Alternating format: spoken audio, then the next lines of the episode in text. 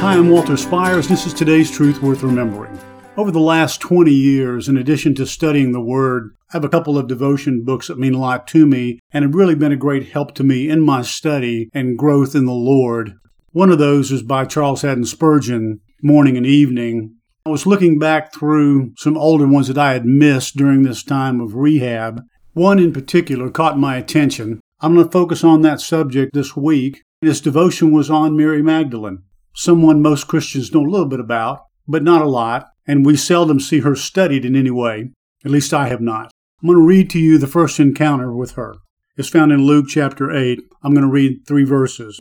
Soon afterwards, Jesus began going around one city and village to another, proclaiming and preaching the kingdom of God. That's what he did. The twelve were there with him, the disciples, and also some women who had been healed of evil spirits and sicknesses. Mary, who is also called Magdalene, from whom seven demons had gone out, was one of them. Joanna, the wife of Chuza, Herod's steward, and Susanna, and many others who were contributing to their support, meaning Jesus and the disciples, out of their private means.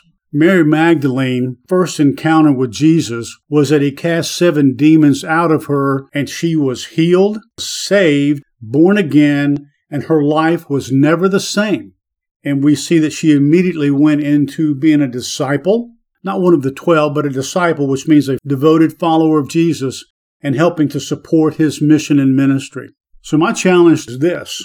My dear brother and sister, can you recall that saving encounter with Jesus Christ where you gave your life to him? You're like the apostle Paul on the road to Damascus, or perhaps it was in some other way. But if you were born again in Christ, there was an encounter with a living Jesus, the resurrected Christ, that had such an impact on you that you probably fell on the ground or fell on your face and began to confess your sins, knowing you weren't worthy of this salvation, and then so overwhelmed to get it that you couldn't contain yourself.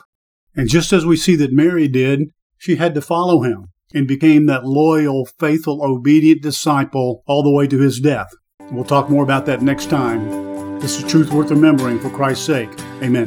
To learn more about how you can become a Christian, grow in your walk with the Lord, donate to help keep this ministry going strong, and receive freely of all the biblical content, video, audio, and written, go to onlyjesus.life. That's onlyjesus.life.